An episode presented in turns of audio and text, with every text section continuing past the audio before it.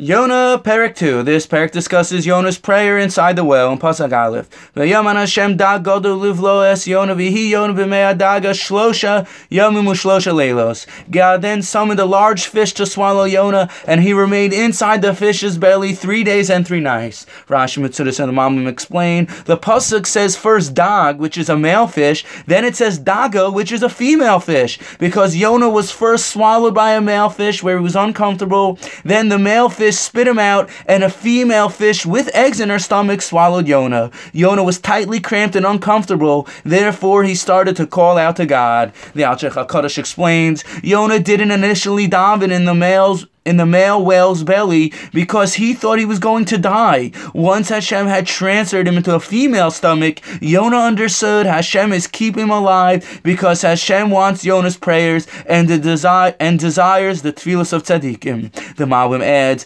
obviously it was a miracle that Yonah didn't suffocate with no air to breathe. This is like a fetus surrounded by water in a mother's womb that receives its oxygen from the umbilical cord. So too Yonah was surrounded by water and was kept alive alive by receiving oxygen directly from Hashem. Rav Madwali explains, Yonah was in the whale for three days and nights, which equals 72 hours. The word for chesed also has the numerical val- value of 72, because Hashem was revealing his chesed elyon on Yonah to facilitate Yonah to do tshuva, because the whale was instructed to only swallow Rishayim and not Tzadikim. It was immediately after Yonah did tshuva, the whale spit him on dry land land. Rashi on Pasuk explains, when Yonah was inside the whale, he stood by the whale's eyes and looked through them like windows, and the whale took him around and showed him different sights of the underworld.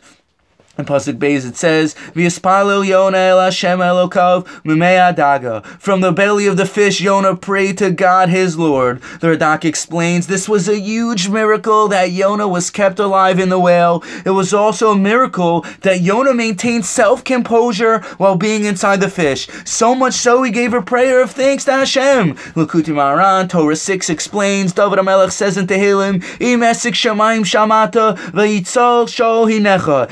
If I descend to heaven, you are there. If I descend to hell, you are there too. When a person desires to go in the path of tshuva, they need to be an expert in running and returning, ascending and descending. Just like a healthy heartbeat goes up and down, so too a person needs to have aliyahs, high times, and yeridas, low times. No matter what you may have done in your life, it's never too late. As David HaMelech said, if I reach the heavens, Hashem, you are there. But if I reach the, the pit pit of hell, Hashem, you are also there. Here Yonah is screaming out from the belly of the whale, as Yonah was a great prophet and reached the highest levels in heaven, and at the same time reached the lowest depths of the earth in the deep ocean. Because if you want to come to real tshuva, you must go through this process of running and returning. As Yonah reveals that God is even in the lowest places and states one can be in, as God is everywhere. Pasuk through Tes continues Yonah Jonah's prayer.